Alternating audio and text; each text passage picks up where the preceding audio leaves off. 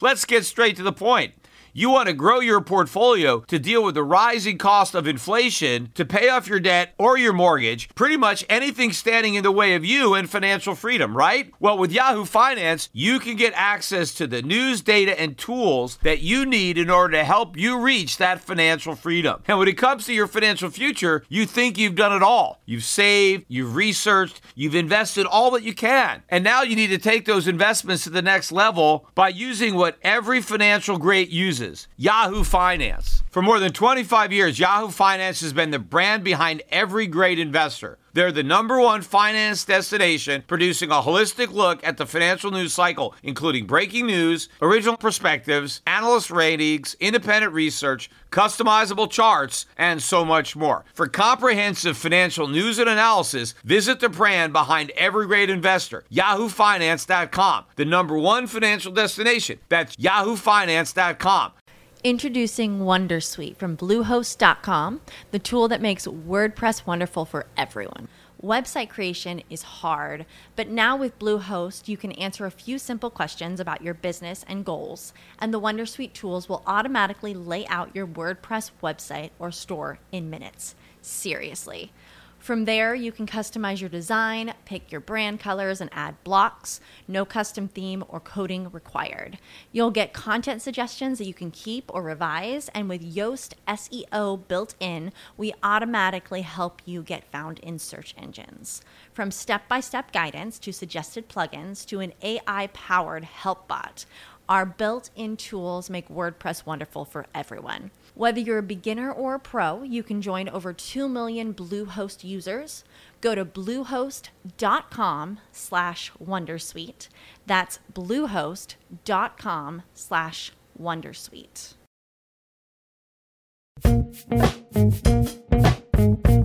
The Peter Schiff Show. Well, I wanted to record a short podcast today just to discuss the FOMC Federal Open Market Committee minutes that were released at 2 p.m. this afternoon Eastern, which reflect the uh, the views of the Fed, at least what they wanted reflected in those minutes when they had their April meeting, which was some six weeks ago, when the Fed decided not to raise rates at that time. And as a result of the release of these minutes, everybody has now jumped to the conclusion that a June rate hike is not only on the table, but basically a done deal. I mean, I heard people talking about it on CNBC. Basically, well, you know, the Fed had to do this. I mean, they really had to show that they were on a path to normalization. They said that they would have a gradual pace, so they had no excuse but to do this. Do what? They haven't actually raised rates.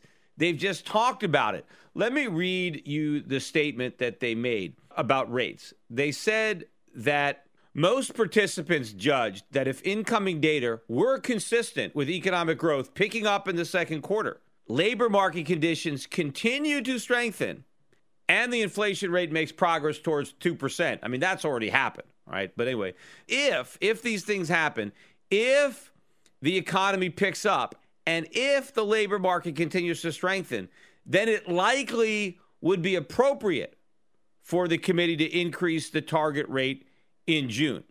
They didn't say they would do it, they said it would likely be appropriate. Now, likely doesn't mean definitely, and appropriate doesn't mean they're going to do it because, A, even if they determine that it's appropriate, just because it's appropriate doesn't mean they're going to do it because they do a lot of things that aren't appropriate. And again, likely that even if it is appropriate, they may not do it. They likely may do it, but they may not. But again, what did they say first in order for it to happen? Because before you even get to the likely and appropriate part of this statement, two things also has to happen. Or three things if you want to count inflation, but inflation has already happened. So forget about that. We got inflation. I mean, they'll pretend that we don't have it, but forgetting about that, let's go to the other two things that have to happen. The economy has to pick up in the second quarter. Well, it doesn't look likely that that's going to happen. I mean, it's possible that we could get a second quarter that's stronger than the horrible quarter we got in Q1. But if we got one, one and a half percent economic growth in Q2, I mean, is that picking up? I mean, it's still way below what the Fed was anticipating at the end of last year when they hiked rates. And certainly, if you average the second quarter with the first quarter, no matter what the second quarter is, it's still going to average out to be a very, very weak uh, first half of the year. But also, the Fed said that in addition to the economy picking up in the second quarter, they also want to see that labor conditions have continued to strengthen. Now, remember, this was six weeks ago. This was before the April jobs number, which was a disaster, right? We got the April jobs number at the beginning of May. The Fed didn't know what the April jobs number was when they had this meeting. And everybody expected 200,000 jobs to be created, I'm sure, including the Fed. We only got 160,000. But more importantly, the internals were lousy. You know, we had the big jump uh, or drop, rather, in labor force participation. We revised down the previous jump up in, in average hourly earnings. It was a lousy report. Then we also got the announced layoff number, which was another big number. We've now started the year with the most announced layoffs since the Great Recession. And we just got three weeks in a row of increasing unemployment claims, uh, the most recent, the highest in a year or two. But more importantly, the three week jump, because we were up three weeks in a row and that was the biggest spike in the unemployment rate in 11 years. So when it comes to the job market, so far all the news that has come out since these meetings has been bad. And most of the economic news that has come out has been bad. Not only the news that's being released from the government, but look at all the terrible sales that are being reported. The uh, bombshell of the day was from Target, which still managed to beat their earnings forecast because they had lowered them so much. But the revenues missed, even though they had already diminished expectations. The stock was down at one point during the day, it was down over 10%. It closed down about 7.6%. It's still down about 20% in less than a month. Uh, but this is just the latest retailer to blow up. They're blowing up one after another. And of course, more and more retailers just continue to make new 52 week lows today. In fact, new multi year lows. A lot of these stocks are half of what they were. Uh, you know, less than a year ago, but we're getting lots of bad economic news from the retailers. We're getting bad economic news in general in the government statistics. We got bad uh, news coming out on the labor market. Yet everybody who heard this immediately said, oh, the Fed's going to raise rates. Why? They didn't say that. They said, if the economy improves, which it's not, if the labor market continues to strengthen, which it's not, then it may be appropriate for us to raise rates. And we may actually do it. But they didn't commit to anything. I mean, this is the same old, same old that they were doing all last year right? They kept cl- crying wolf on a rate hike all year last year, and they finally did it in December. Now they're starting to do the same thing again, talking about the possibility of raising rates if the economy gets better, if the labor market gets better, uh, then they're going to raise rates. Well, you know, the labor market, according to the government statistics, was getting better all last year. The economy was getting better all last year, yet still they waited until December. Well, now the economy is getting worse by the government's data. The GDP is weak. The jobs numbers are turning in the wrong direction. So the Fed should be talking about the economic weakness. They're not. In fact, the only thing they're talking about as a reason not to hike rates is the Brexit vote. You know, whether Britain will leave the Eurozone as if, you know, that's the big deal that the Fed is worried about. You know, it's possible when they don't raise rates in June, they'll blame it on Brexit uncertainty because apparently I think the vote uh, comes after the meeting. You know what also comes after the Fed's uh, uh, meeting is the GDP numbers for the second quarter. See, if the Fed is waiting to find out if the second quarter GDP did well, they're not going to know that until after the June meeting. They're not going to know that until July. So if they're really waiting to find out how growth was in the second quarter, how could they raise rates in June when by then they won't even know what the second quarter was because the numbers wouldn't have been released?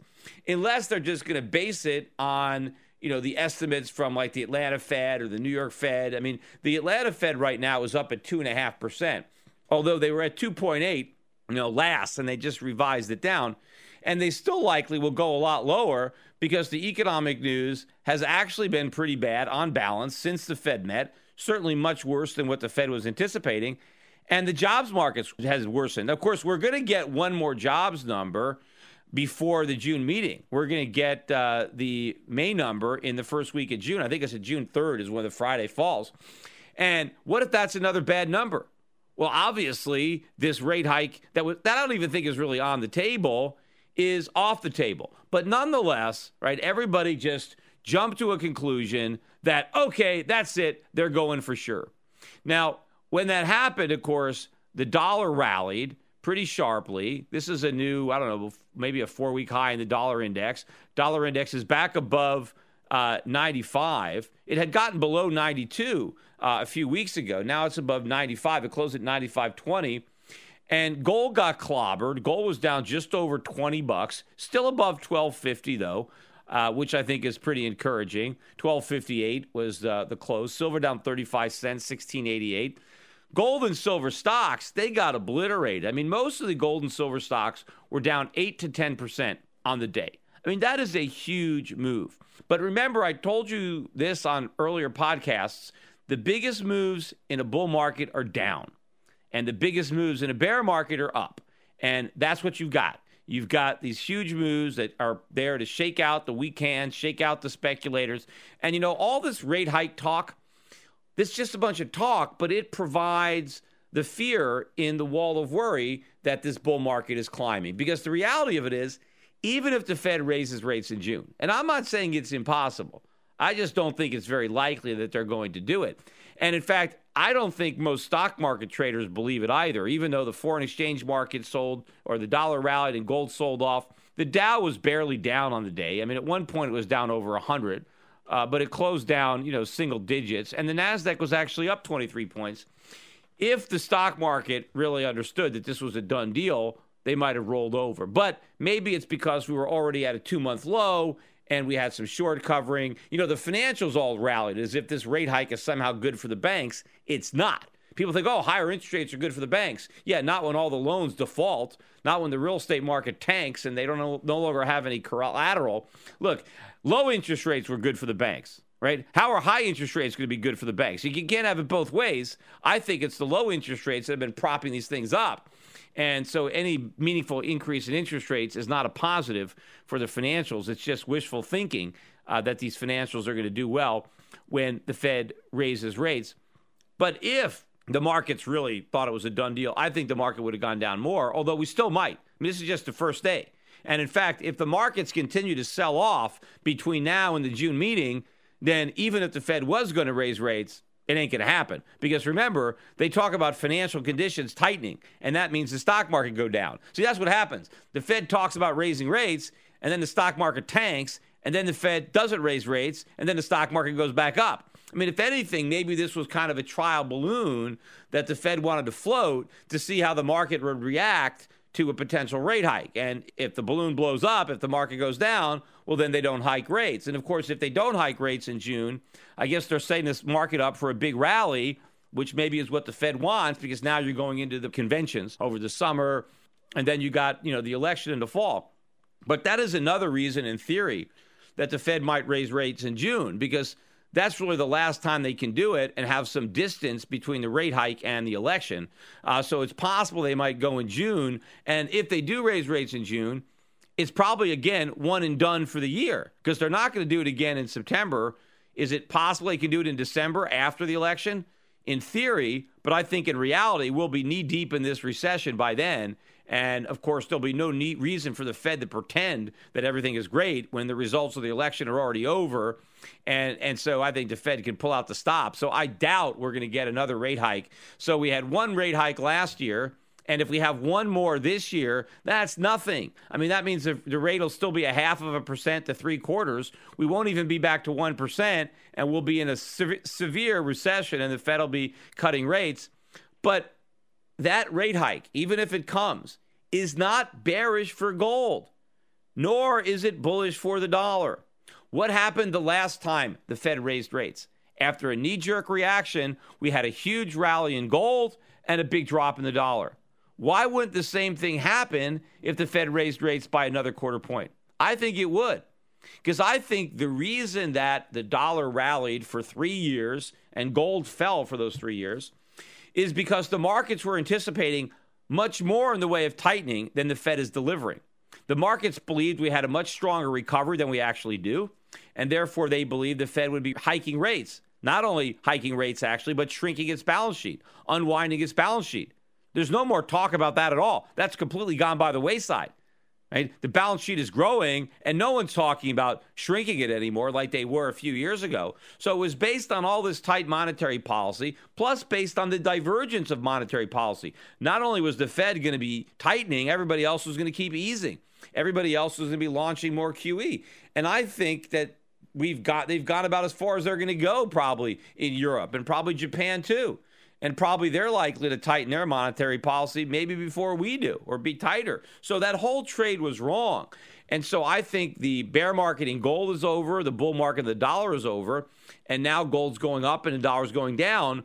But the prospect of future rate hikes is what's dangling out there, which is that is supplying the fear right? That's keeping these markets in check, keeping the bullishness from running rampant because people are like, oh no, the Fed's going to raise rates. That's going to make gold go down. No, it's not because they're not going to raise them enough. Because inflation is always going to be out in front of the Fed. They're behind the curve. They're never going to actually get out in front of it. The rate hikes are not going to be big enough to create positive real rates, which would be where the interest rate is higher than the inflation rate. Because even if the Fed raises rates to three quarters of 1%, even by the government's estimate, we got 2% inflation. So if the interest rate is less than two, you got negative rates. Negative rates, negative real rates are bullish for gold.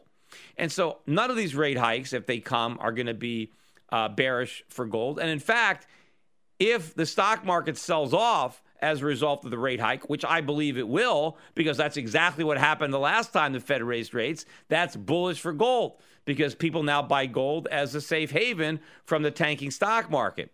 So the fact that the gold market and the dollar is what has the big reaction to the rate hike rumors shows me that traders still don't get it. Because remember, before the Fed rate hiked rates in December, it was the currency markets that were worried, right? The, the gold markets, but the stock market was shrugging it off. Hey, everything's going to be fine. We've got nothing to fear from a rate hike, right? And then the market tanked after the fact. But prior to that, when the Fed was bluffing a September rate hike and the market sold off going into that, the Fed didn't hike. The, one of the only reasons they hiked in December was because they thought the market was blessing the hike. And I said that at the time. And I said, if they're betting on that, they're wrong because the market's not going to like the hike and the market's not going to like this hike any better. In fact, it's probably going to like it even worse, which is another reason why the Fed probably won't do it. But if the stock market sells off between now and the June meeting, then there's no way they hike. But if for some reason the delusion persists and the stock market actually rallies between now and June because apparently they're okay with a rate hike and then the Fed actually hikes rates, they're going to, you know, throw up on it just like they did the last time. But I think that'll be another buying opportunity in gold, assuming that gold actually sells off between now and then, which it might not do. I mean, it could easily just rally back as people come to the same conclusion that I have that the rate hike's not going to matter. Because even if they raise rates, it's too little too late. And ultimately, whatever they do is temporary because we're very close to the next recession if we're not already there. So the rate hikes are not permanent, they're temporary. So they hike it and then immediately they have to ease.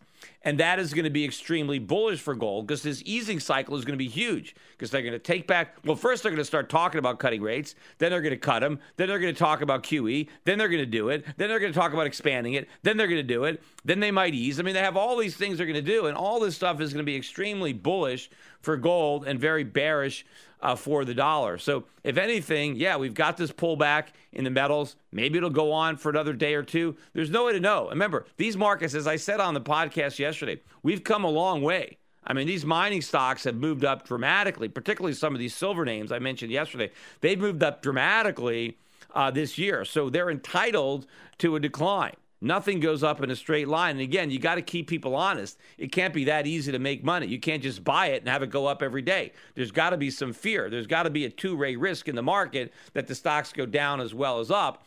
And that's what happens now. And I think, again, that's being interjected by all this rate hike talk but again, I think it's just talk. I think it's uh, you know the the boys at the Fed or the girls crying wolf, and the village idiots over there on Wall Street. Every time they cry wolf, they believe it. And yes, there was a wolf. Finally, we got one wolf in uh, in December. But, you know, there was a lot of crying before that little wolf finally showed up. And now, even if they raise rates in December, it's six months. Remember, when they raised rates in December, they were initially talking about four rate hikes this year. No way that's going to happen. Even if we get one in June, the earliest we would get the next one would be December. And I think by then, there's no way they're going to be raising rates. Everybody's going to know that they're going to be cutting.